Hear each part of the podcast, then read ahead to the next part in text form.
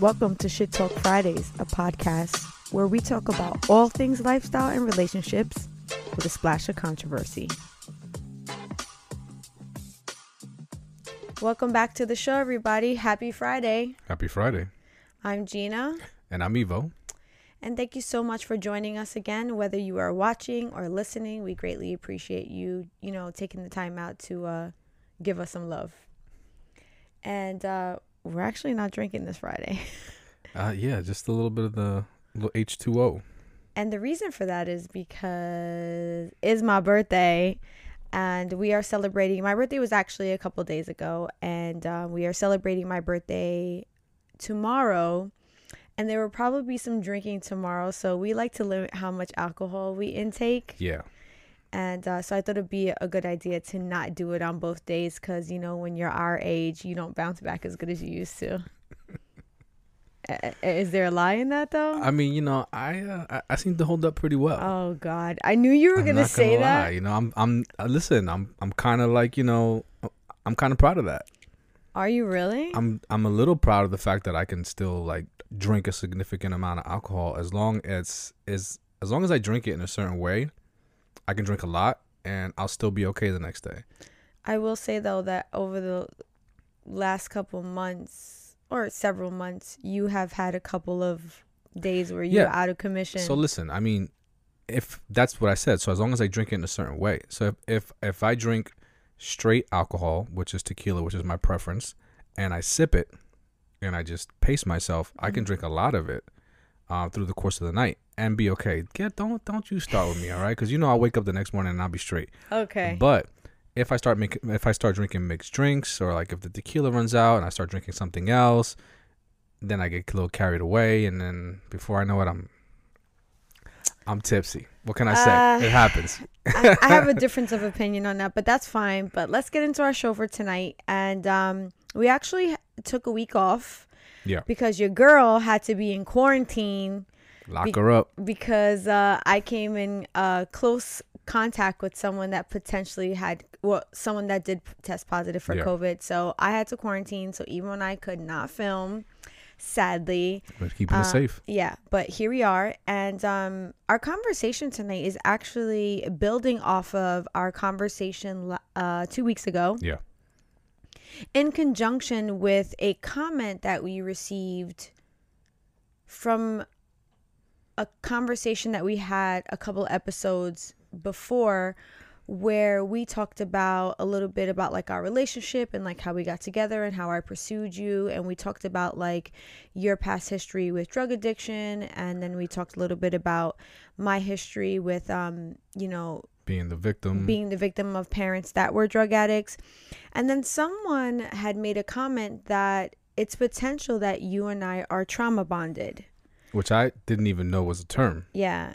And um we were very intrigued by this. Yes, we were. So we decided to look into it because I felt like there was potentially some truth to the fact that we could be trauma bonded. Yeah, I had to do a, de- a deep dive on that. Yeah.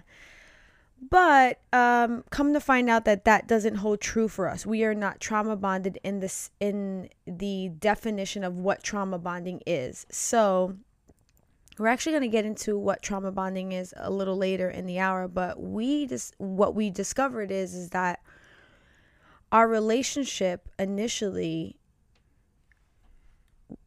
is shaped by some of our childhood traumatic experiences. And upon a little bit of digging, I was um, very shocked to find out that we are not trauma bonded, but something that I have done in regards to your our relationship is I went ahead and did something that is called trauma reenactment, which um, was kind of shocking to me. Okay, so when you say trauma reenactment, like what do you what do you mean by that? Like what Oh. is what is that? Like, what exactly does it mean to yeah, well, okay. like well, explain to me the process of trauma reenactment. Okay, So I'm just gonna give you the, the textbook definition of like what it is to trauma reenact. So in some cases, you may enter some relationships that mimic or reinforce what you learned as a child. This is called trauma reenactment, seeking something familiar. Hmm. Okay. And I felt like that held true 1000% when it came to you and I. I definitely felt comfortable, oddly, in a situation with you where your drug addiction was very familiar to me. Okay. So there's a quote from Sig, um, excuse me, I was almost said that wrong. From Sigmund Freud. Freud is it Freud or Freud? I think it's. You know what? I'm not even gonna try to Anyway. to attempt it because I'm probably gonna say it wrong. There's a quote that says, and uh, ladies and gentlemen, I'll be honest. When I read this quote, I I cried immediately, and um, because it hit me really to the core of who I am, and just made me say like fuck. And so the quote goes, seeking out those um seeking out those relationships now means recreating history and changing the outcome, thereby gaining mastery over what we couldn't control as a child. The desire to return to an earlier state of things. And the reason why that quote like really hit me to the core of who I am is because uh, the repeated trauma that I experienced at the hands of my parents, specifically my mother, I always felt like there was something that I could do to make her stop. I always felt like if I was a good daughter, if I got good grades, if I behaved well, if I showed her how much I loved her, if I just did all of the things that a kid thinks are the right things to do when it comes to being a child to a parent, I thought that it would be powerful enough to get my mother to stop abusing drugs. So, fast forward, you know, 20 something years to your relationship, uh, our relationship. And here I am finding myself in a position where I have a man who has great, I don't even want to say, not that you were valuable to me, you were, I like, I, I, there was a caliber of you that I had never seen before. And you were priceless. But you had an issue with drugs the second time around that we started dating. Yeah. Yeah. it was, so um, when, when we met, I was I was I yeah, was good. that was not the case. Which also helped my decision to further pursue you. But however, so now I see you in this condition that I had once been very familiar with. I am now looking at someone that I cared about be under the control of something. And did I think that I could help you and change the outcome of your life? Absolutely. Did I go into that Evo knowing that that exactly was the situation? Absolutely not. But now I understand. I actually thought that I could help change you. And if anybody knows anything about drug addiction or about a person and wanting change, that person needs to want that change themselves. Absolutely. It's got to start from within. I definitely was there to help and support you, but I don't want to say that anything I did changed you. You were already seeking change Yeah. somewhat. No, I was. I definitely was. You were just the um. You were like the icing on the cake. You were um. You were the the little bit of of ignition that needed to be added to the to the fire. So yeah, I mean, you were you were a very key role in you know in playing what played out as far as like you know me changing my life. What I found to be further interesting about this um, trauma reenactment that a person will tend to do is we will internalize that we are. I just want to make sure I'm saying this right. We will internalize that we deserve to be mistreated. Okay. So, I don't know if you remember what I was saying to you when we decided to have this discussion that once I decided that I wanted to pursue you and, you know, date you seriously, I thought that I had to do things above and beyond in order to make myself seem worthy of you to want to have a relationship with me. And you feel like that that was due to your trauma. Yeah. Well, it's definitely due to my trauma, in addition to the fact that I had two children previous to our relationship. I went into the I went into our relationship initially thinking that I needed to prove to you that I was worthy. I needed to show you through my actions, through my behavior, through um, the things that I was willing to do for you that I was worthy of what I wanted for us to embark on in a relationship. Instead of me looking at it like I was a good person and I deserve to be loved and I deserve to be cherished and I deserve to have a relationship of, you know, of that magnitude. I went into it initially thinking like I need to I needed to show you how how great I was and all these amazing things that I could do so that then you could love me. But that actually worked to your benefit. It worked to my benefit, but could you see how that is the, the thinking behind that? Yeah, I mean, like the actions were great. yeah, fine. I, w- the things I did were fantastic, right? Um, no, I mean, what I'm saying it worked to your benefit because it, it was they were necessary. Like, um, yes, I understand what you're saying when you're telling me that you approached the situation in that way because of how you felt about yourself and how you mm-hmm. you know viewed yourself in your life. But in the same time um, i was looking for someone to prove themselves to me. I had been in quite a few relationships where i had given a lot of myself and those relationships failed.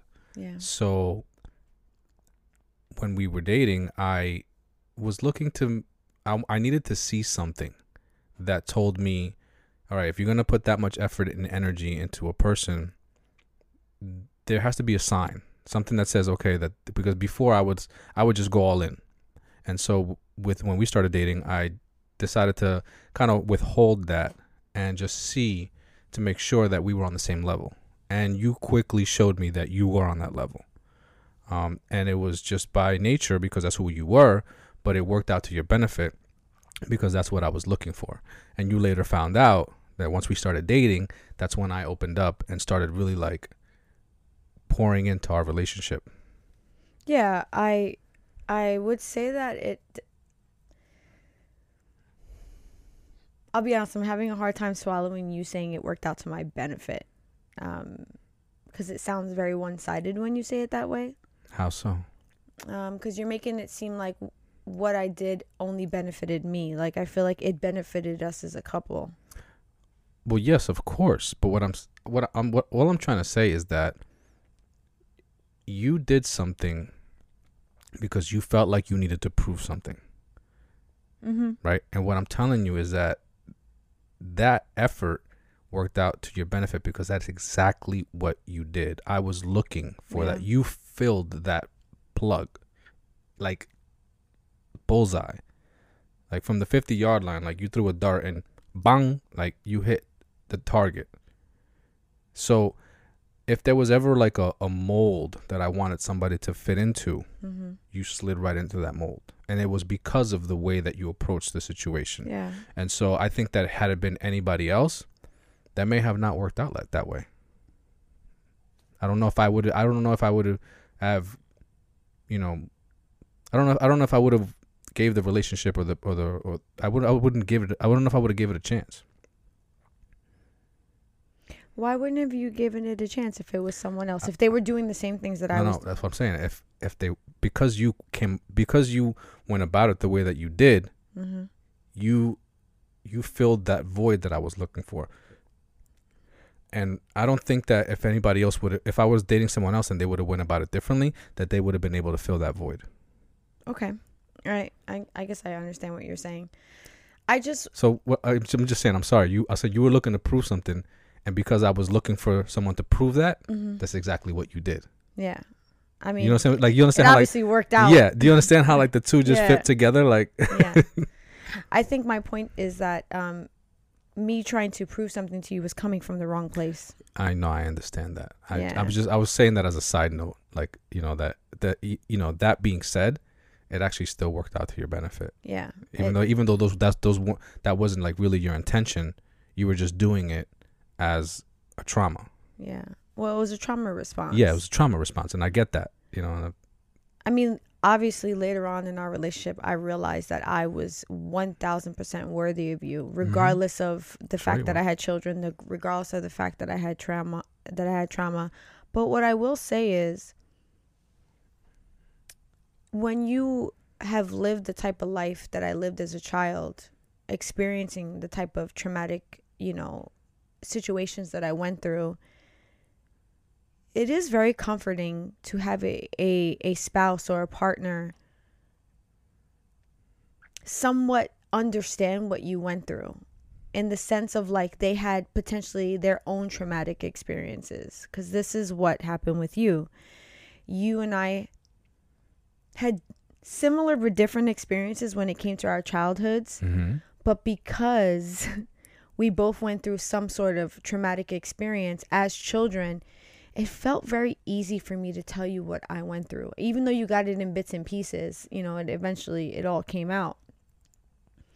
Um but I felt more comfortable telling you these things because I don't know about you, but having those type of experiences when you're young and then when you're an adult and you meet people that come from these like really loving homes and supportive homes and you know like they have both their mother and their father those are the last people that I want to open up to and Yeah. tell them the type of shit that I've gone through uh because honestly deep down inside I somewhat like idolize um you know friends and and associates or colleagues that I have met that have that like foundation when it comes to family.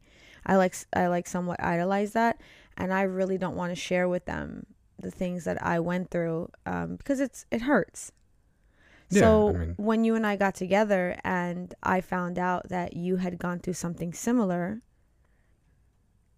coupled with your drug addiction, I was just like, "All right, this may work." this kind of feels like home. so funny we are we are not trauma bonded in the definition of like what trauma bonding is. Uh the definition of trauma bonding is two people that are in a relationship Right. already and one of the partners is being abusive to the other partner whether it be emotional physical verbal sexual. There's you know there, hmm a- many different types of abuse and for whatever the reason the other the partner that is receiving the abuse is like caught up in this cycle where they are being They- abused and then the partner that is abusing them then like reinforces oh you know that behavior that i just exhibited i won't do that again. I love you. I i'm going to behave better. And then the partner that is receiving the abuse will then believe that partner and then the cycle then continues. And then they they're they're it's like they're they're stuck Yeah, it's it's almost like they be okay. So they become bonded in a way where the person who's being victimized ends up accepting the actions of the abuser, mm-hmm. and so then still loves them yeah for being the abuser, and then now is bond to them by trauma. yeah So that like there's that's the connection. That's like that that's like the the major connection.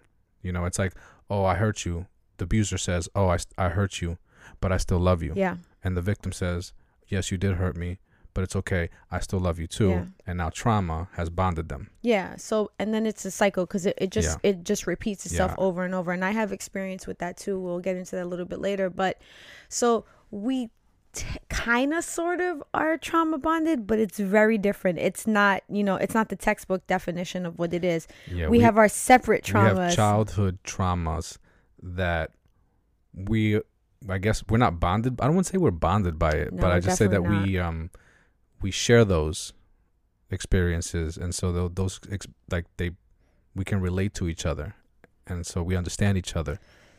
I um there were other things that I found in regards to having childhood trauma and how that can like, you know, basically spill over into your relationships that I was like fuck so surprised to find out.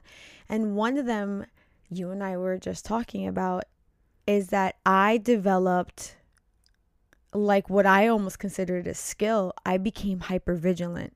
Mm. I was always, ass- I'm always, still to this day, I'm always assessing threats. and you and I can talk about the type of ways that I'm constantly assessing threats. And uh, one of them, it's funny enough, we were out having a walk and we were talking about promiscuity and why some girls will engage in sexual intercourse with a man randomly, you know, one night stands, you know, what, what however that takes play and you were like why would a why would a girl do that? And i was like you know i honestly don't have the answer. I i don't know what that person's mindset is that would make them enter into something that is potentially a threat to them. Because me the way i look at it is that person could potentially kill me. Yeah i, I think we were also talking about how girls need they they that girls they almost need that that stimulation. They need to be mentally mentally stimulated to then that spills over into physical stimulation. Like there yeah. has to be levels to it, right?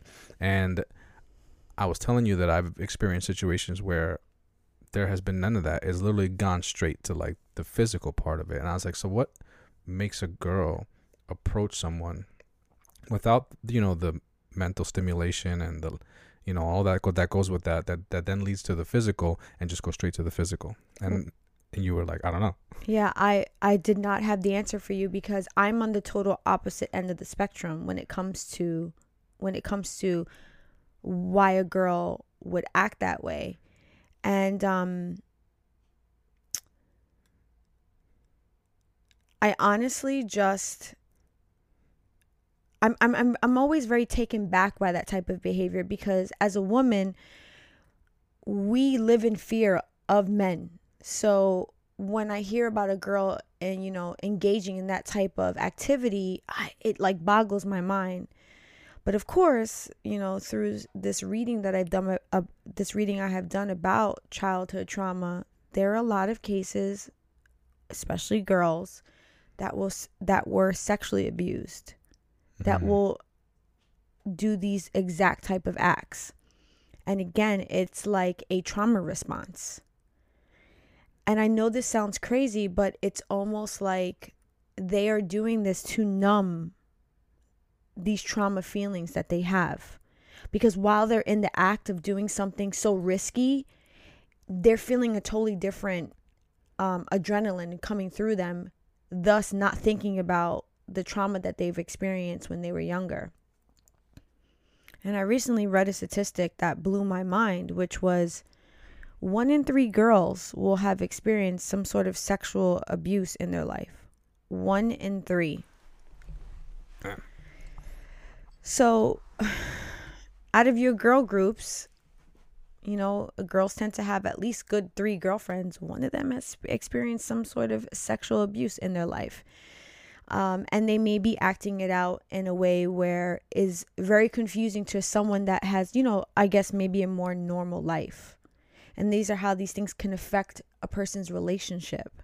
So where i developed hypervigilance where i'm just like no this is a threat. I can't put myself in this position because those were the type of things that were happening to me when I was young. Mm-hmm. I was mm-hmm. put in a position where I was afraid of child services coming. I was afraid of people finding out that I was being left home alone. Um, you know, when I left my house, I had to always be in in a way where I never wanted anyone to know what was happening. So like I always did things more secretive and always like really watch my tracks because I was always afraid. Mm-hmm and that rolled over into my relationships because you you and I we used to go out and we used to party a lot right? And mm-hmm. you know listen real talk there were drugs involved. I never did drugs in a club. No. I never did them outside of the house cuz I always felt like there were potential threats around me that I could not control. So I'm not going to put myself in that position because if something goes down and I can't defend myself or I can't get the fuck out of dodge I'm going to feel like defeated as a human being. And I never really understood why I was like that. And now I understand. Like that was that was part of my defense mechanism when I was a kid. And that should just rolled over into, you know, into adulthood. Do you also think that girls will act like that just because they want something and it's not they're not being pursued for it, so they just go after it? Um, yeah, I think that's definitely possible. Yeah. I would say that I think that's possible because I'm, I, I'm a pursuer. Like I have pursued men, and it's not that men are not pursuing me. I just, I'm just very forward that way in in that matter. I kind of just want to take things by the reins. Mm-hmm. But do I think that there are girls that will do that? To my understanding, um, young women and that experienced sexual abuse when they were children or adolescents, they can enter into situations where they are receiving luxuries in turn for sex because to them, they are in control of that situation. If you want sex from me, you have to give me XYZ Mm-hmm. because I'm controlling this situation. Whereas when they were younger and they were being sexually abused, there was no control. Mm. Okay. Not to say that that's always the case when a girl is doing that or a guy because it's a one in four when it comes to men. Right, but what I was talking about was just being pursued physically just for the physical aspect of it. No nothing else behind it. Like no um oh you need to provide me with XYZ. Yeah, yeah, yeah. I, I, I think that there are girls that will do Okay. that. Yeah, that, that's what I was referring to. I do think that there are girls that um know what they want and if they just want to be intimate with someone um And that person doesn't seem to be pursuing them, they just go right for it. yes i don't i don't think that that is not a scenario that doesn't play out i don't think it's always rooted in some sort of trauma and that's why they're reacting that way Mm. no i just do think that there are some women that have desires and they are willing to seek out those desires So to answer the question that we were having the other day, I think that is the answer to the question. When we were like, I don't know how that would happen. well i think that there is more than one answer Yeah, for sure. So, um, but I was just basing it off of the fact that I said because I became hypervigilant, there are girls that will actually be the polar opposite of that. Mm. They won't be vigilant. They won't assess threats. They'll engage in things that are considered promiscuous, things that are considered risky behaviors. And I, on the other end, would not do those things. Even though me entering into the type of relationship that I did with you could have, from other from uh, in other people's eyes, could have l- been looked at as risky, you know, because you were you were an addict, and I then could have been putting myself in a position to be traumatized again right. um, and that was definitely something that I considered when you and I started dating for the second time. You know, I was like, all right, this man obviously has something that he's dealing with. Um, is this something that I want to enter into? Because there's definitely the possibility that he can hurt me immensely. Like it's it could this could be a traumatizing situation for me because he's dealing also with addiction, which is a very different thing than just dating someone and them hurting you, you know? Right. Um but I think I entered into it with a very strong mindset of like, okay, I have I have boundaries. There are things that I will and will not allow, which I felt like is what protected me. Okay. listen, I respect that. No, I, I, I listen. I know that you respect my decisions and the way that I went about doing things, but um, what I'm saying to you is that my mindset in doing these things is really based on the shit that I went through when I was a kid. And you know, it's so fucking crazy because I, I think about how I didn't understand this about me you know, and I was just living out my life, not really having a rhyme or reason as to why I did things. And now having full definition and understanding of why I did things, the way that I acted them out makes me feel so much better about who I am as a person. Do you understand? Like, Mhm. because one thing one thing I can tell you is is that the type of trauma that I went through, it can be healed. So it's not something that I like I have to live with forever, you know? Like I don't I don't I don't have to carry this shit forever, you know? It's always going to be with me, but it, it it doesn't always have to impact my life and the decisions that I make. Right. Well, I mean, you have to, there, but you know, like you you're you're saying that it can be healed, but one has to want to process those emotions Oh, in order to better understand the situation of course. to then get to the healing part. Yeah, that's that's fucking without a doubt. Yeah. That is without a doubt. And to my understanding is if you don't process these feelings, uh, from a podcast that I r- listened to recently talking about how trauma will spill over into your relationships, if you don't handle these things, the subconscious will find ways to traumatize you even further. Y- you will have nightmares. You will have you will you know it will find ways to emerge in Mhm. your life. Um and I know firsthand people that go through these type of things that they've experienced trauma in their life and they're not necessarily processing it the way that they should. And that's that's through therapy and treatment you know and finding new ways to have the best behaviors that you can as an adult because sometimes we do things based on our trauma like i was saying. I know people that are not doing these things and that trauma is spilling over in ways that you know they almost will say that they can't control it but what they don't realize is that they can but you're not going to figure that out unless you go to treatment Or you do, yeah, you do some serious self reflecting. Um, but self reflection comes with education. It's like one cannot just say, yeah, self reflect. How do you self reflect? Well, I think that it takes self reflecting first Mm-hmm. in order to be able to identify that there's something that needs to be treated. Understood. But how do you self reflect is what I'm it's asking. It's just by taking the time to evaluate yourself and your life and what's going on. Like, I mean, just simply, like, some people will not take the time to look at their lives from an outside perspective. mm-hmm. It's just, you know, the, just that simple. So, um, I think that first one has to look at themselves, look at their life as a whole, be able to identify certain things that may need to be addressed in their life, and then address those issues. And if those issues feel like they require outside help, like Mhm. counseling, therapy, Mm-hmm. um, then move forward with that. But one has to recognize that they have a problem before they can actually even attempt to solve it. Then I, you have to take a look at yourself, a good look at yourself, in order to be able to come to that determination. I guess. yeah, I, I agree with you that you have to, there has to be self awareness, there has to be self reflection. I just,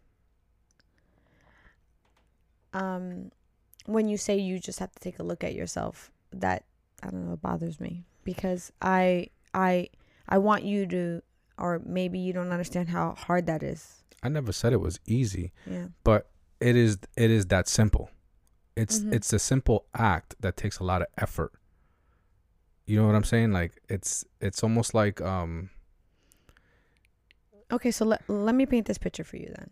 Okay, it's a simple act, right? It's there is simplicity in it. yeah. a self reflection.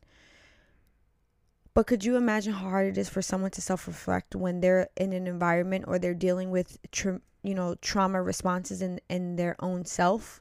Well, So it's so easy to ignore these bad behaviors that you may have. What when I say it's simple, it literally it it's as simple as one asking themselves, "What the fuck am I doing with myself?" Mm-hmm.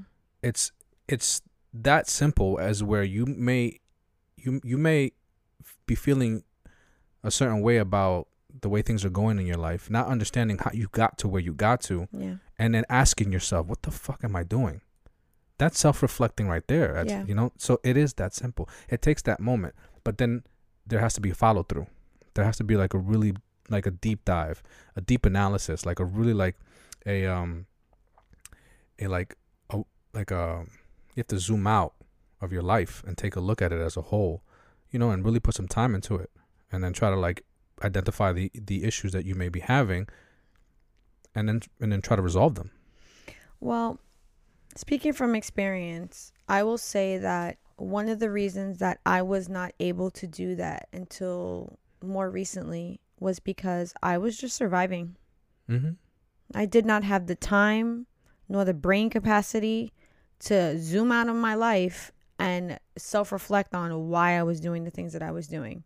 There was no time for that shit. But I think I would like to think that uh, in in smaller situations, you may have asked yourself, like, what were you thinking when you did something?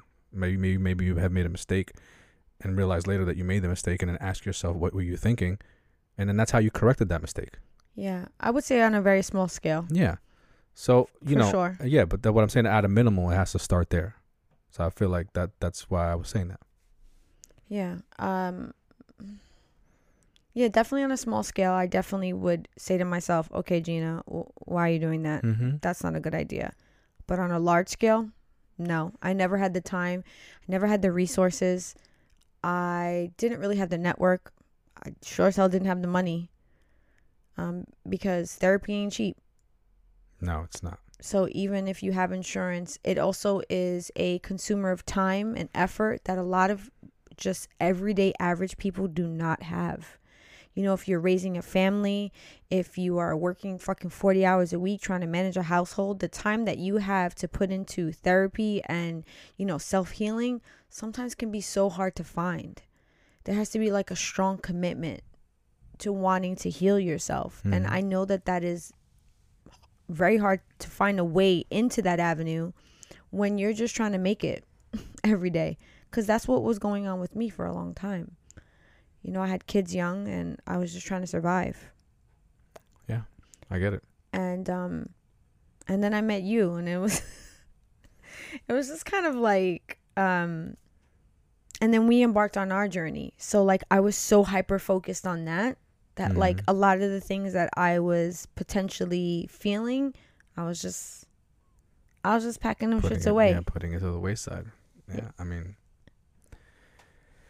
fortunately, I guess you know my um childhood trauma was one of them was abandonment. yeah You know, um, and not to say that I was like you know thrown in a dumpster, but I was separated from my parents. You know, and it was for a long time, and for a while I felt abandoned. hmm and so I did you know dealing with that was was traumatic and it was very young when I ex- had to experience that. Um but you know the flip side of that is that I learned at an early age to I didn't have the ability to look to my parents for for guidance. Hmm so I so I I early on in life had to figure out things on my own, like you did. hmm But unlike you, I had the ability to focus that energy on myself. I had to learn how I learned learn a lot about my emotions and how I felt Mm-hmm. and what was going on in my life. Um, and I was able to become emotionally intelligent. I was able to learn about and understand my feelings and, and things like that. And so um, I became very empowered through that process. hmm And so I feel like that that was a benefit for our relationship because, you know, you didn't grow up like that. You know, you you grew up the very opposite. So we brought balance to each other. Um, Let me ask you this. Yeah. When you say that you were able to like look inward when you were very young, is that what you're saying to me? yeah. Okay. And I know this about you. Do you feel like you were able to do that even though you were separated from your parents and in a whole nother country? Do you feel like you had that ability because you felt safe Um, and that you were be- you were be- Yes. you yes I definitely was in a safe place, you know, um, and you know my parents made sure of that. yeah You know, they I wasn't, you know, like I just it wasn't like I was uh sent off to somewhere where it was a very bad situation. You know, where I grew up was a very, very safe place. I was with family, lots of family, who loved me and took very good care of me. yeah Um, but I still didn't understand. I was very young. I was five. I didn't understand what was going on Mhm. and the separation from my parents still just made me feel abandoned. Um, but because I was in a safe place, I was able to focus on myself and processing those emotions. On, you know, what do I do with this feeling like of you know I was homesick and I just felt like that.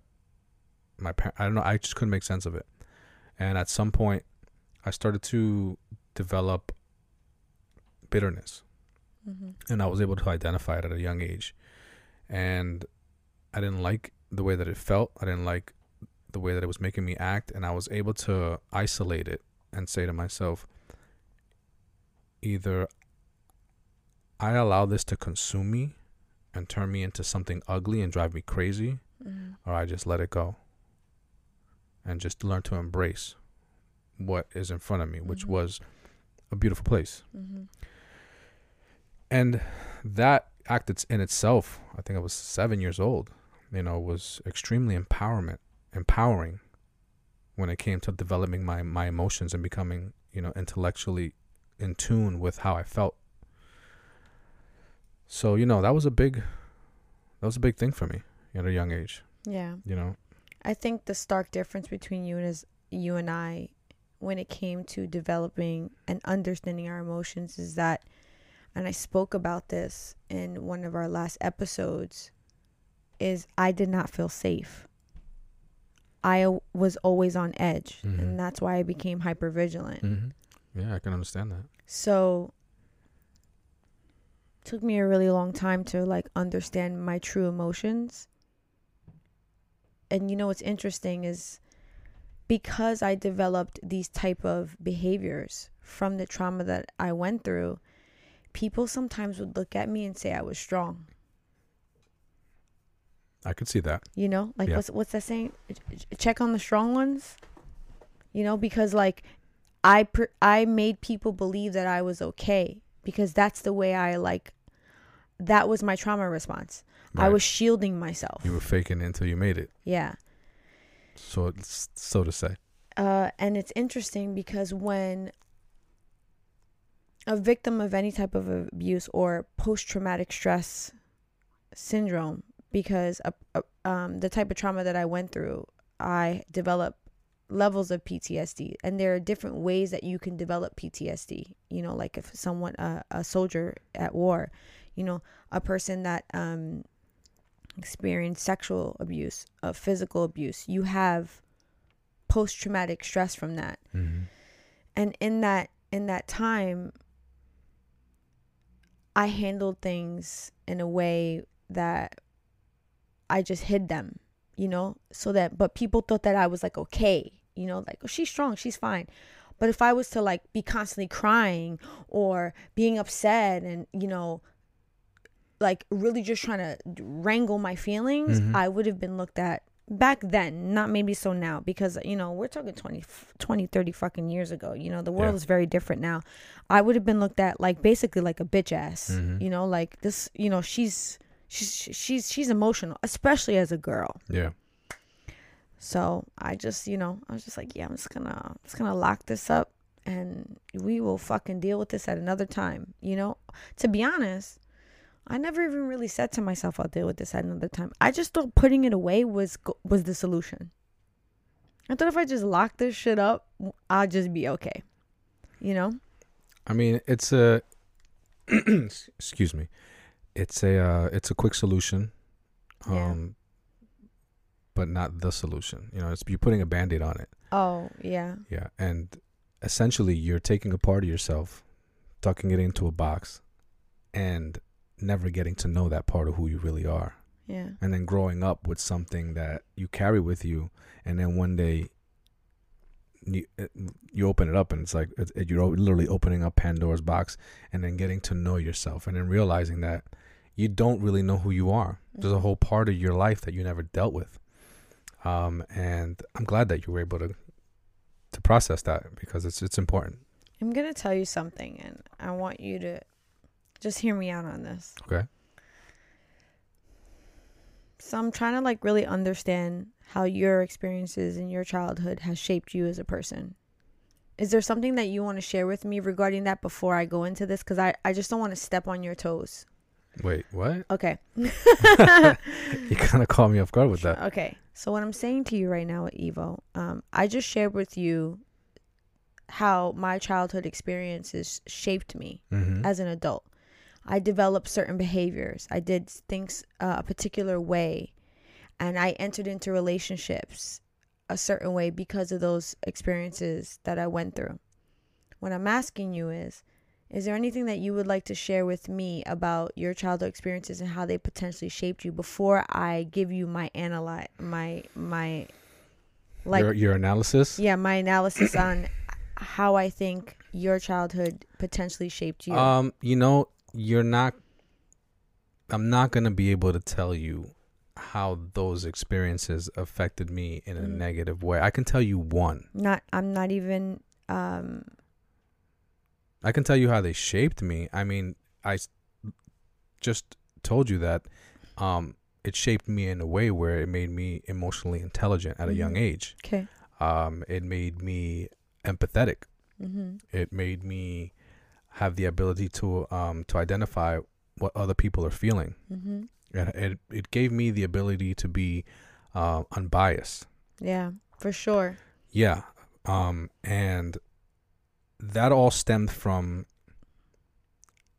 at a young age taking a step aside and really looking at my life as a whole, Mhm. you know, and then evaluating that without any personal feelings. So if you have to ask me how, I would say in, in, in, in that way. Okay. I'm going to play doctor here for a second.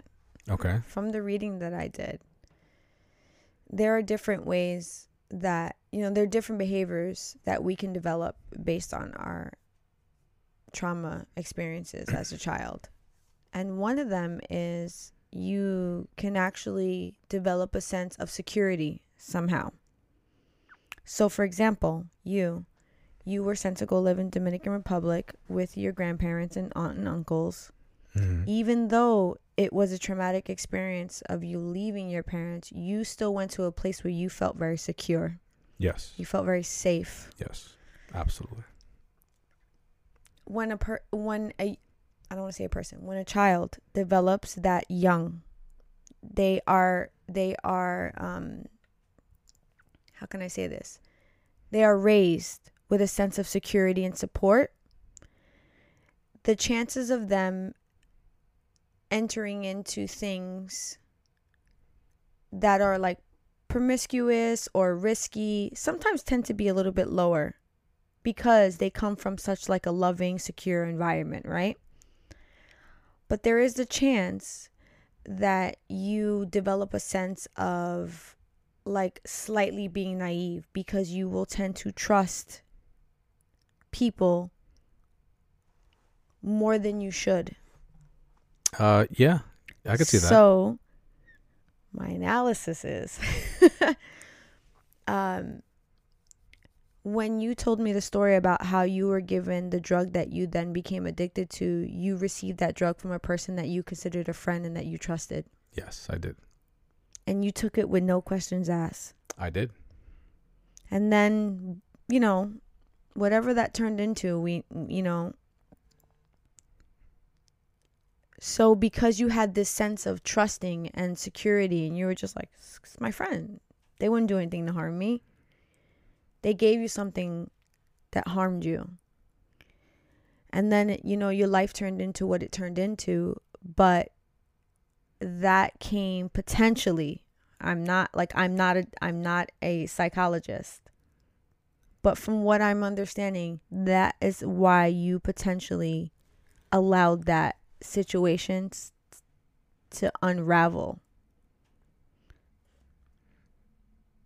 I'm, I'm not following that last part. When you when you well, say what I'm saying is, you- is that you you you grew up being a very trusting person. You always kind of gave people the benefit of the doubt. yes, okay because you grew up in a way where like even though you weren't with your parents you still felt safe and you had your aunt your uncles and your grandmother that loved you and you know they were there for you yeah, I didn't uh, I didn't grow I didn't grow up in in you know yeah you weren't neglected my childhood. What didn't consist of people constantly of betraying my trust. yeah correct Yeah. so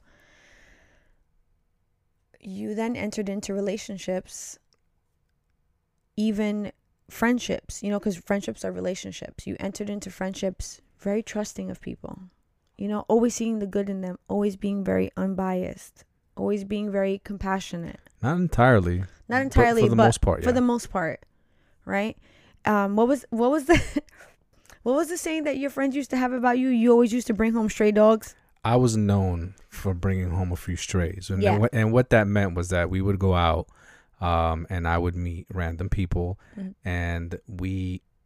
My best friend at the time had his own apartment, Mhm. and every time we went out, we would go back to his place for after hours. Mhm.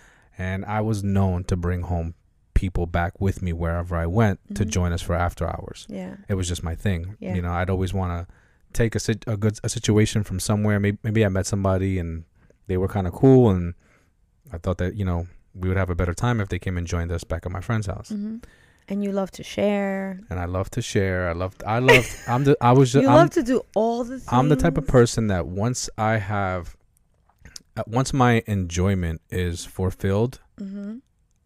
if I have more, I don't. I don't try to stash it. Oh yeah, I, I don't try to push it. you. I don't try to put it away. If I have a surplus of enjoyment, then I'll give it to you, and then you can. You need to have some, and you take some, and I just want everybody to feel what I'm feeling and to be where I'm at. Mhm. And if I can do that, that that even makes me more. It, it, even makes me happier. I know. I know this about you. Yeah. So would you say that my assessment is like somewhat correct? Oh yeah, I mean, I would think that after, uh, you know, decade and a half of us being together. No, but what I'm saying to you is about how that particular situation happened. How you were so trusting of this person and what they gave you. And you you said this to me. You know, I didn't think what they were giving me Well, was harmful. this person was also um, a long time friend of I mine. know. That's what I'm. you s- know it wasn't okay so i think that you know you're leaving out a very particular a very important detail where this person wasn't just somebody who i met No, and no, I, no, you no. know I, I formed a quick friendship with and then you know they were like here take this and i was just like sure okay this was a childhood friend of mine that we grew up before we any of we weren't even like we, we were in high school we were kids Mhm. um you know and we grew up together and then eventually started you know experimenting with things together and then Yeah. that grew into something else and you you know you're talking about you know over a decade of friendship that eventually led to this you know so when this person handed me something um just from past experiences where I've always felt like I was in good hands I felt like I was in good hands Yeah. and at that moment I wasn't Yeah. I just in that moment from from like, you know, the research that I did and the reading that I did, I like it was so striking to me how different you and I are when it comes to those type of things. You could be my friend for 30 years. I'm still hyper vigilant. I'm still like, I'm not going there. I'm not doing this. I don't care who you are. Mhm. And you on the other end are so like, let's go have fun. Like, let's have a good time. And I was just like, no, absolutely not. Can, can you not like think about it? Think about how we fr- like not not too long ago we went on a, we went on a vacation with very good friends of ours. One of the friends I've been friends with for more than 30 years.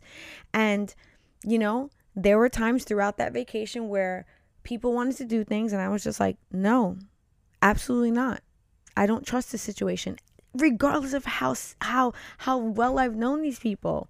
But you on the other hand, you're just like, "Let's have a good time." I just honestly I feel like that that you act that way because you because you're with me no. well I You- always I beg that to way. differ because you know you know how loose I can be, and you know how just and when I say loose, I mean just very free spirited on Yeah. on willing to have a good time. Yeah. Um, and so you almost feel like that somebody has to kind of be behind the wheel, and I don't. You know, I feel like at some point, you know, you could just switch on autopilot and you know Mhm. just let that shit drive itself. You don't believe that, and so therefore you stay very much focused of you know of the situation. No, but I told you even before you, I was like that. I'm, Right. I'm. It's, it's, it's, it's about threats for me. It's, it's always about me feeling safe. If I don't feel safe, I'm not going to engage in something where. So, perfect example was, um, I went on a girls trip. I was gonna get to Yeah. that, and what I was what I was going to say was that if the situation had been different, where I would have created an environment where you would have felt safe, Yeah, you would have acted. I believe you would have acted differently. for sure. Yeah. So but that's you that's did not make me feel safe. I get that. That's what I'm saying to you. That's like precisely what I'm saying. I you were you were- you know the way you were you were painting it was that that you know you'll never ever do anything like that. You'll never um act that free because you know you'll never you're never trusting of the situation. You never feel Yeah. safe. And I, what I'm saying is that you're mainly like that because of how free spirited I am. Yeah, uh, there are certain boxes that have to be checked in order for me to be a little bit more risky. Like, and there has to be like I have to feel safe. I had to I have to know that nobody's driving. Like I I have to know that like we're going to be able to get back to where we we came from. Like so many things have to be in order in order Yeah. for me to do those to do I guess more risky behavior. Mhm. Um and the situation that you were reflecting on is I went on a girls trip and we did um edibles Mhm. uh, and you were floored that I did them because you were like you would you don't do that type of stuff and I go and I specifically said to you I felt safe. I was with six other girls and there was there were two of them in particular that really were just like yo I got you like we're no matter what goes on from here to A to B you are safe. And that's the only reason why I you know Mhm.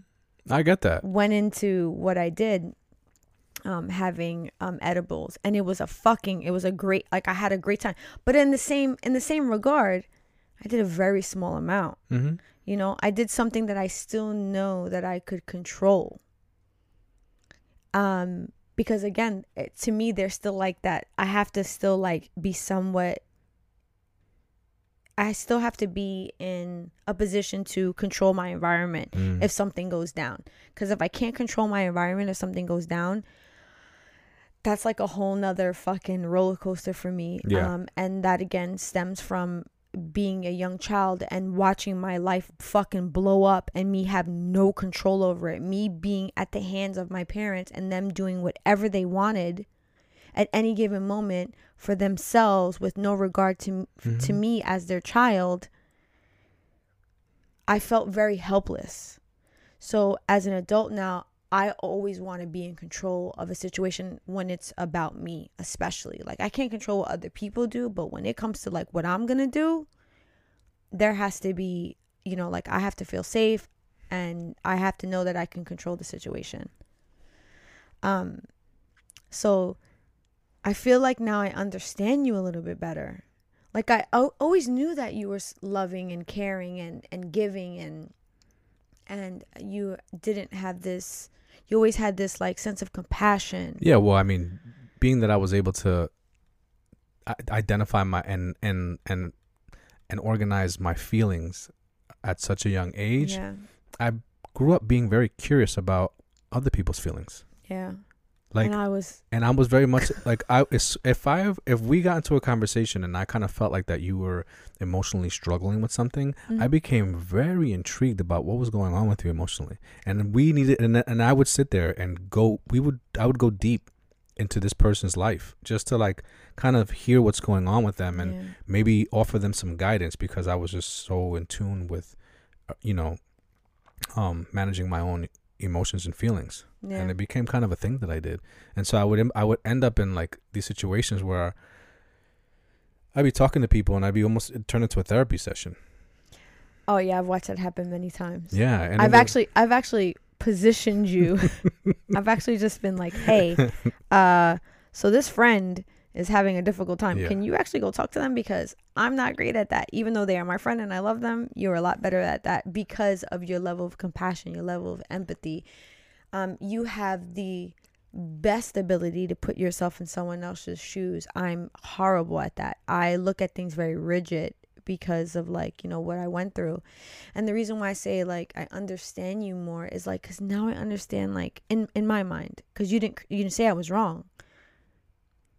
This is your core. This is Mhm. like, you know, do you remember that movie um it was a Disney movie where you got to peer into the little girl's mind and you got to see her feelings? yes, but I don't remember the name of the movie. It's escaping me right now. Um, oh, it's gonna bother me. Yeah. Well, that movie, do you remember that there was a part of her brain that stored her core memories? Mhm. And those core memories is what shaped her as a child. She needed those core memories to like function correctly. Yeah. So that is part of those things, you know, that those experiences that you had in DR as a young kid, those are part of your core memories and they have made evil who they are who you are today. So when people say the things that you went through as a kid made you made you who you are, what they really mean is those memories that you have stored from experiences that you had as a kid Yeah. have shaped you. You know? And that holds so true to who I am. And I'm so glad that now I understand myself so much better. But you used to be very opposed to that statement. The things that you went through made you who you are today. Well, what I tell people is is that it's the choices that I made. There are some core memories that I have. Mm-hmm. Um, but a lot of people will attest my success in life to those things. And what they're missing is is that it shaped me like as like my like who I am as a person like uh, how can I put this? So the way I react to things, not the choices that I've made and and as far as like my ambition and like, you know, my drive in life. Like my trauma didn't necessarily fuel those things. My trauma like really shaped me differently as far as But like they're still part of who you are yes, they're part of who I am, but they as a whole. Like, But not- if those, I, I mean, you, you got to sit there and think for a second. And I, I didn't mean to interrupt you, but that's you, fine. you got to think for a second. If you remove Mhm. those traumas, Mhm. okay, and you replace them with the total opposite, would you still make the decisions that you made in life? Would you still be the person at core Mhm. who you were when you made the decisions that you made in life? No, you'd be a totally different person. Yeah, for sure. But what I'm saying to you is is that when people say that to me, they're forgetting all of the choices that I had to make in my life in order to get me to Do where you think I am. so? You really think that they're for, like forgetting all of when that? when they when they make a blanket statement like the things that happened to you in your life made you who you are. They're saying the shit that I went through is what made me who I am. That's what they mean when they say that. Every time I tell somebody my story, that's the, like 90% of the time that's the response I get. But the things that you went through Uh-huh. are part of who you are Mm-hmm. at core. Correct. But I still had to make a lot of choices separate from my trauma. But it is who you are at core that makes those choices. No, it it's not always that. That is part. Uh, now, if if you remember the movie, she had multiple core memories. So there are other things in my life that help me make decisions. It's just not my trauma.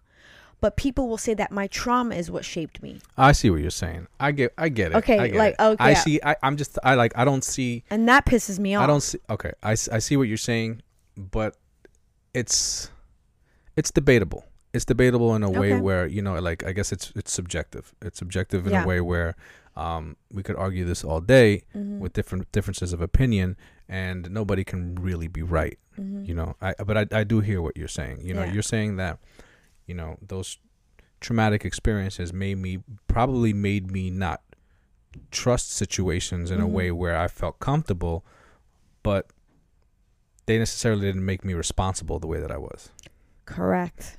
i get it Because my it. argument to that always is would you tell that to a person that fucked up their life? People always like to say that to me because I turned out good. But someone will say, someone won't say, you know, oh well you you ended up the way that you are because of all the thing you know like it's it's it they always try to use it like in, in a good context right well you can't say that because they're in, in your situation you are you are you are at the light at the end of the tunnel mm-hmm. those people haven't gotten to the light. They never made it through the tunnel. So Mhm. therefore you can't say that to them. So you you I mean it wouldn't make sense to say something like that to somebody. And then you also want to say something like that to somebody to almost still recognize and point out Mm-hmm. the good in their life Mhm. even though that you know that at that point the negative the negative may be may be a, a part of like a discussion yeah and to somebody that didn't really turn out well, then you really can't say that because they're they're just still in a place where that's you know they're not in a good place. Uh, when you say this to me, I'm going to tell you what I think about, and then we're going to get into the trauma bonding. It makes me think about that comedian that we just watched his stand up the other day, and he said, You know, I ain't never been to a funeral where somebody went to hell because everybody's going to heaven.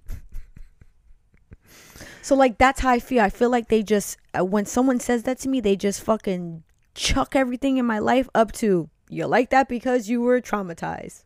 No. I get it. I listen. I get what you're saying, but for somebody And then I think the name of the movie was Inside Out. inside out, that's exactly what it was. I just had to say because it was gonna fucking drive me crazy. All right. Well, listen. I don't want to dig into it. I hear what you're saying, and I don't want to take away from what it is that you're saying. Yeah. So we'll just leave it at that. Yeah. Um so getting into trauma bonding I was like once when when we were that was a comment I was like man are we trauma bonded? What the fuck? And then someone actually said that we are potentially fawning.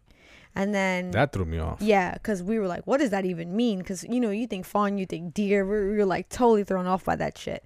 And come to find out that fawning is actually something that children would do with their parents. It's basically like trying to behave in a way where you can then get your parents to like treat you better Mm-hmm. where you and I are not doing that. And we are not trauma bonded in the sense of a relationship where one of us is being abusive to each other. However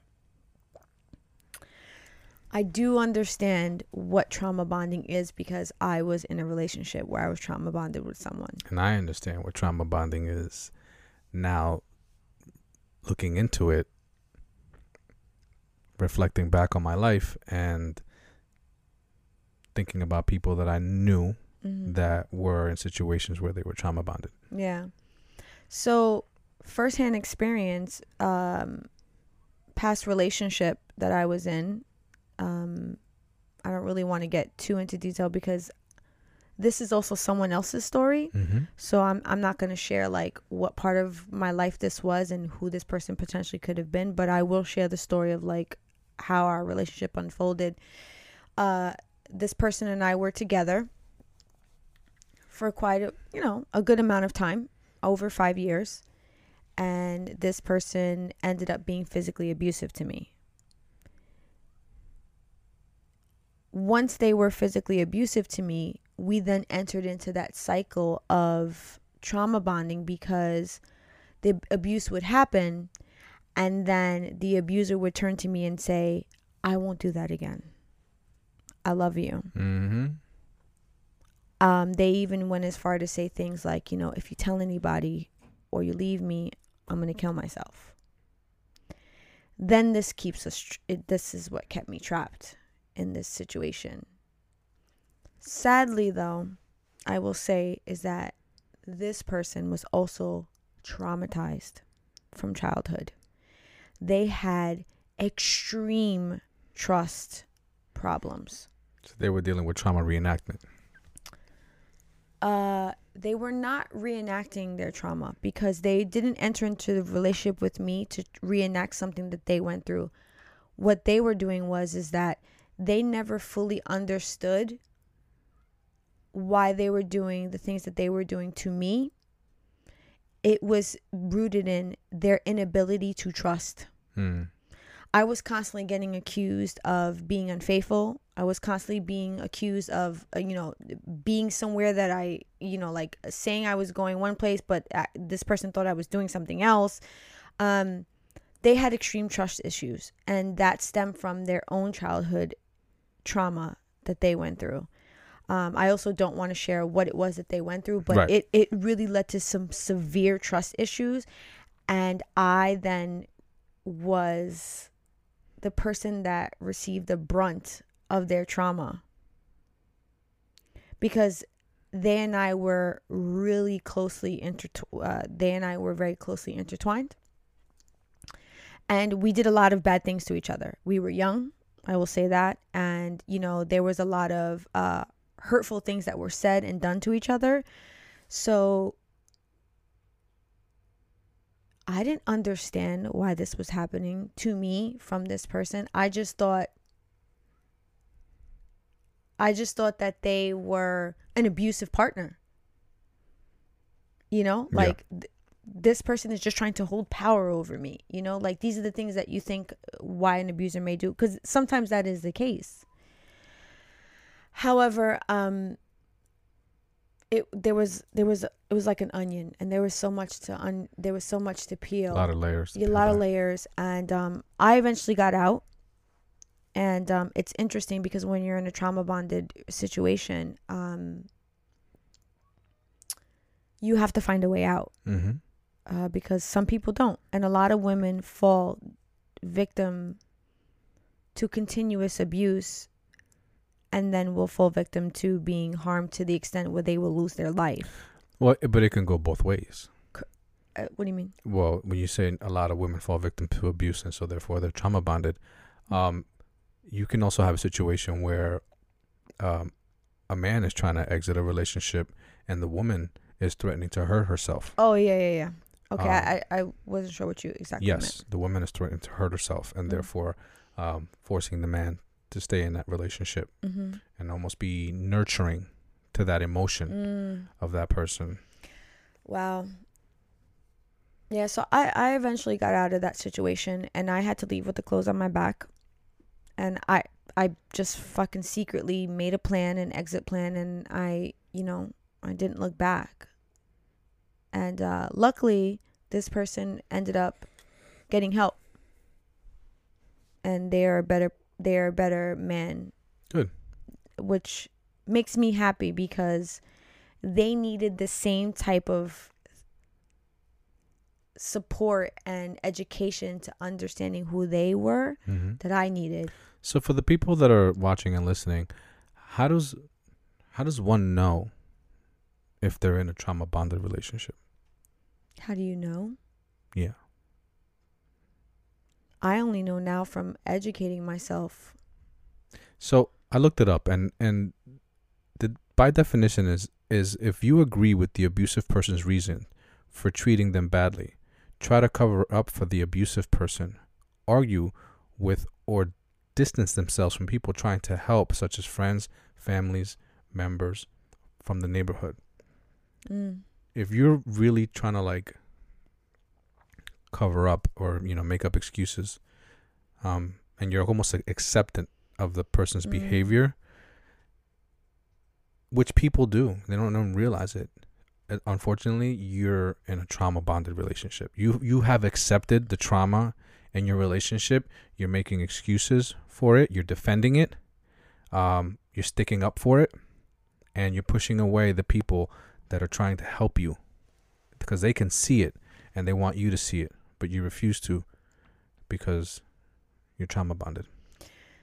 I actually read something that was so sad to me. And if you ever suspect that someone is in a trauma bonded relationship, ask them would they want the relationship that they're in for someone else that they love? Yeah. And if they answer no, then they should ha- at that moment hopefully they'll have like an aha moment that the situation that they're in is not ideal. Hopefully, you know, but it's amazing how people will easily hurt themselves and protect others. Well, one of the things that I came to understand when you are in a situation such as trauma bonding or bonded is that the person that is the abuser can have done something in the beginning of your relationship that solidifies how willing you are to stay in that situation. And it's called love bombing, where the abuser in the beginning will really shower, th- shower you with like an exorbitant amount of love. They will gift things to you. They will take you places. They will, you know, tell you how beautiful you look. They will, you know, shower you with gifts. They will, you know, take you on trips. And then they start to scale back. So now you've experienced this like intense love Mhm. and wonderful experiences with them. And now the the trauma starts to take place. The abuse starts to take place. Like a, like a bait and switch. Yeah. That's what it sounds like. So then what happens is is that the victim then thinks that eventually somehow you will get back to that. And it ain't, it ain't coming back. It's never going to come back. Unless that person gets help. Mm. And if that person is not willing to get help, you will never get back. And and and what I can say is this. It's it's like trying to seek a high from experiencing a drug for the first time. Mhm. You're never going to experience that same high ever again. But can you be in a better place? Yeah, for sure. If that person if if the abuser is looking to get help. Yeah. But if they're not, you're never going to get back there. And sometimes they may be too far gone. That the abuser may be a person who um I'm I'm trying to think of the best way to say this, but they may be someone that needs to be um like they need to be put away. Th- you know, it's like someone that may be um uh, committing sexual crimes against a, a woman Yeah. or a man in, in that regard like even even with therapy they they state they the abuser may be um better but they're still going to have tendencies that they can't be in a healthy relationship if you understand what i'm trying Sure, to say yeah. you know um i thought it was interesting though how you said um how does how does one know you know because like to me that goes back to like how do you know how do you know how to be self-aware Yeah, I mean, I just think that a lot of people are in a trauma bonded relationship and are completely unaware of it. They're just by default acting in the acting the way that they are because they've accepted their situation, Mm. not realizing that there's an actual term for what it is that they're doing, and that it's an, something that it's not healthy. They just accept it as life. yeah That's just the way it is. You know, this is my life. This is the way it is, and I'm just gonna accept it. what I think is, um, I guess I find it interesting is that there are different levels of trauma bonding too. So it doesn't always have to be that you're being abused by one of your partners. It could be that the two part, the two people in the relationship experience something together traumatic. Hmm. So, for example, the loss of a child. If husband and wife experience the loss of a child, that is an extremely traumatic experience. Yeah. And they then are on this journey together, trying to heal from the loss of their child. And it bonds them in a way where even if they start to go in a way where their relationship becomes unhealthy, they'll still they will still stay with each other because of what they went through with each other. So it's just like, okay, they they understand me on a level that no other person understands me because of this traumatic experience that we went through together. Or in in the same aspect, if that relationship doesn't pan out, you may have one or the other who still holds on to the relationship because of that trauma Yeah. and the bond that they formed with that trauma. It's very difficult for them to move on with their lives Yeah. because that experience in itself was so intense, Yeah. you know. Um which is something that needs to be identified. It's interesting though because I watched a movie. Uh, it's with Shia LaBeouf, uh, and I forget the name of the movie. But man, did this movie like fucking take me on a ride! And it was about him and his wife, and they lost their child at birth, and it then shows the journey that the, these two people go on together. And what winds up happening is that they wind up separating, um, because the I actually don't know if they were married, but the the the woman in the relationship she really like goes into like her own soul searching Mm-hmm. and kind of shuts Shia out. And um so that's like the flip side of like what trauma can do in a relationship. But what wind up happening was is that Shia was trying to do whatever he could to like reconnect with her Yeah. because he was somewhat trauma bonded because they they shared that fucking traumatic experience with each Mhm. other and in the end they wind up going their separate ways and in the movie he wind up being a douche anyway uh, which really kind of fucking pissed me off but you know he still had to get his rocks off because um, he wasn't getting it at home because you know his wife was fucked up from losing a kid so he went and fucked some other chick which is crazy to me Well, I mean, it's uh, this is life. This is these are these are real scenarios. Yes. Um I think that's why the movie really I said it really took me on a ride because Yeah. um it was filmed in a way that was very raw. You know, there was Mhm. like no fluff about that shit.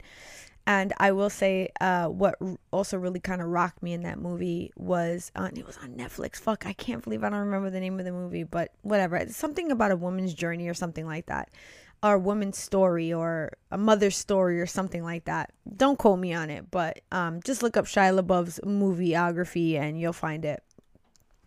They use mu- music in the movie that um, I hold very near and dear to my heart, and they used it for one of the most traumatic scenes. And I was like, oh man, why they have to use this song for this shit? Fuck. now every time I hear this song, when I'm think about this traumatic scene in the movie. Because I, I don't I don't I don't know what that's like. yeah, you're was- very big into scores too. So like, if you if there's a if the movie has a really good score, you'll that that song will stand out to you. uh yeah. Yeah, and It- if, and if it's tied into like a like a horrific scene, I'm fucked. yeah, you're fucked. I'm literally fucked. Cause I'm just like now all I hear or see in my mind is that scene from that movie. Um but yeah, so like I would hope that okay, so I I, I want to just end our our show with a little bit of advice. If you're in a relationship with someone and you're noticing that they are exhibiting some like severe abnormal behaviors and that may be different on a scale you know? It, it- they may be in in you know involving in risky behavior. They may be being promiscuous. They may be lying. They you know there, there's like a whole array of things that you would consider if you're in a relationship severely abnormal Yeah. right? There is a source. And I would hope that if you're in a relationship with someone and you love them, that you would take the time to encourage them to figure out what the source is for a healthy relationship. If that's what you want to do, because every person has the right to exit. They can say, "This is I didn't sign up for this." Right. you know um, this person needs to heal and i'm not willing to take that journey you that is someone's absolute right but if you are married or you know you want to continue this relationship this partnership or you know whatever it is i would hope that if you recognize these that you would encourage your partner to seek the source of why the, they're experiencing these behaviors. It may not always be rooted in their childhood but if you know that your partner had adverse childhood experiences that were extremely traumatic and they were they were repetitive hmm it's very well possible that your partner is now experiencing like an a, like an uptick in these traumatic experiences and it's being shown throughout their behaviors as an adult. Um b- because that's why I was saying earlier that I don't think it's that easy to be self-aware. You know like sometimes people don't even know what the fuck is going on with them but you you're really good at picking up on that kind of stuff. So i that's why i feel like as a partner maybe your your partner knows you so well that they're like all right this is not this is not normal Yeah, well, I mean, I just think that as uh as human beings, naturally, we all, you know, at from birth, we're we're just projecting outwards. We're focused on the things around us, you know, instinctually.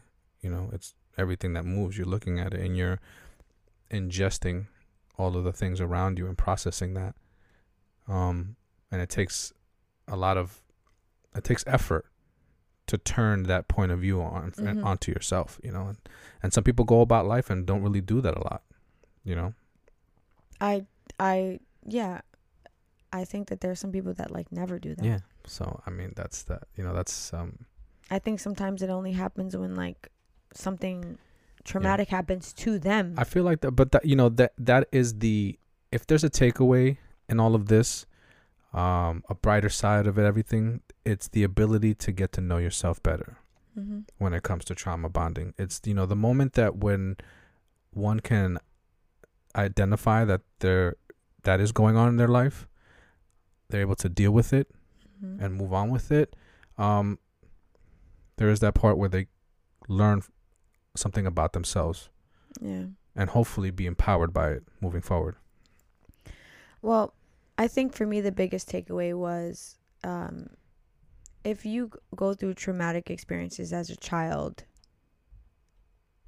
one of the main reasons why it will affect your relationships as an adult is because when you, as a child, are watching how adults are bonding or adults are showing support and love, and that's how you're like taking it in, Mm-hmm. it's more than likely that you're going to like it's going to come out in your relationship in a way that you didn't think it was going to come out because you haven't healed properly from it. And that was like the biggest takeaway for me because I didn't I didn't know that the way that I saw my parents, you know, um in, interacting in a relationship and then how they how they acted as individuals and the things that they did that I was absorbing it. I didn't know that then in my adult life I was then going to like that's how I potentially acted out in my relationships because I, that's the only thing that I knew. Yeah. Because when you're a kid, you're learning. That's how you're you're learning it from your parents. And when you're young, that's when you learn how to like what bonding is, you know, and what relationships are. So then of course you're going to potentially go out and do these things. You may not do them all, but you you you are more than likely to like do something that you learn from childhood. So like that was like the biggest aha moment for me. Cuz that it's like now I'm really aware of like why I do or why I have done things where maybe before I didn't understand. You know, maybe I just deemed it as something that was right or wrong, Mhm. you know? But I didn't really understand what the source was. Well, the important thing is that the important thing is that you, you got there. Yeah. Yeah. It took a long time though. um and but it's you still, did it. On, you did it on your time. it's still and it's still a work in Still a work in progress. Cause Lord knows there are days where I'm just like, um, I didn't feel that before. We gonna figure that out. Uh, but that actually brings us to the end of the show, and um, I want to thank everybody again for joining us Yes. and listening to us and watching us, however Absolutely. it is. And I hope that everyone is enjoying our, you know, our conversations. You know, and uh, you know, you could hit the subscribe button, you can hit the follow button, you can hit the like button, whatever can- button it is you to can like even hit the donate button. That's a there's.